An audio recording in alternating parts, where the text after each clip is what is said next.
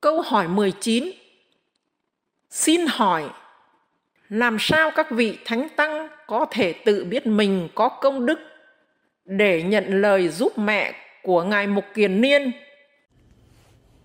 Các vị tăng không ai biết mình có công đức, mà Đức Phật và Ngài Mục Kiền Liên biết. Vì Đức Phật có dạy cho Ngài Mục Kiền Liên biết nhìn người có công đức. Vì sao?